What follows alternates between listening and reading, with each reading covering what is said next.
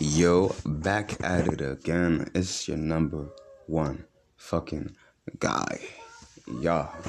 So I'm gonna just really continue the episode I made from the last one, which I was just talking about ranting really on um just I think what the fuck was I saying? About like how like shit doesn't like there's like life doesn't wait like you gotta go and do it. There's this book I was reading right? I'm not done reading, honestly. I probably won't be done reading it. It just doesn't hold that much of a level of interest to me.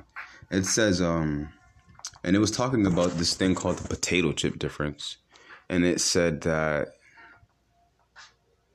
and it's, you'll see it ties into what I'm saying. It says that, um, basically the one small thing that's, that you, that you pull from whatever you put together can mess up the entire thing right? And so even though you have something in place that like you have like I don't know, maybe you have something in place and you wake up you know what I mean, you have your thing that you do, then you go to the the thing that's in place and it continues to do what it's do do what it's doing, although you still have what you're doing. Moving that one thing out of place would mess up that entire process, but that does not mean that things around you stops. If that makes any dollars. You get what I'm saying? And it's it's so crazy to me how true it is. Like the more I put the work in, stay up late, make fail, make mistakes, correct the mistakes, sit there putting in the time. Like the more and more I do that, the more and more I see just how important having these things aligned and having me aligned is. This this the thing that's in place or system or whatever will take care of the product, etc. What I what I'm trying to push, but my personal system holds me in place for when life throws its curveballs. Right, it throws curveballs, but it doesn't stop. Right, because if I knock, if I'm knocked out of my place, I'm the I'm the one little piece I feel that's that that goes to the life system.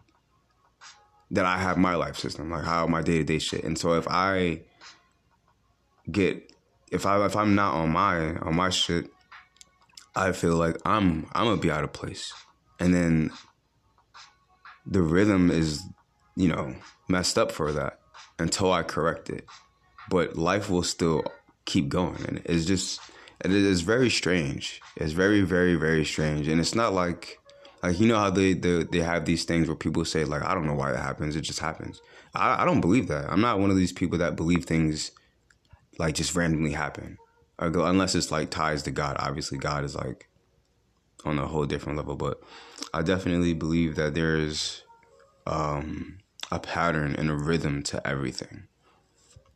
But I don't want to make this mad long. I made the other one like 15, 20, 10, whatever minutes. But to con- to conclude this is the whole thing is this: if you have yourself on a um, on a kind of day to day basis on what you're doing, regardless of what happens in, in like your life or whatever, you'll still make the progress. It's just handling the curves that life has to offer you.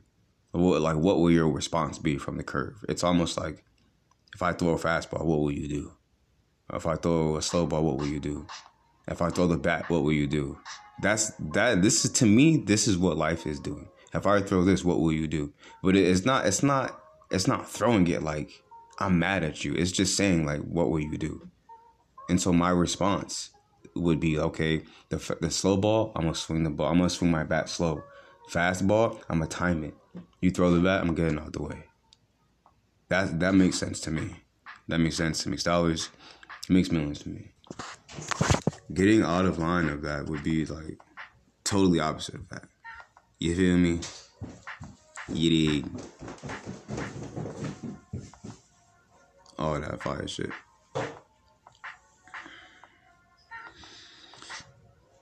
Let's get it.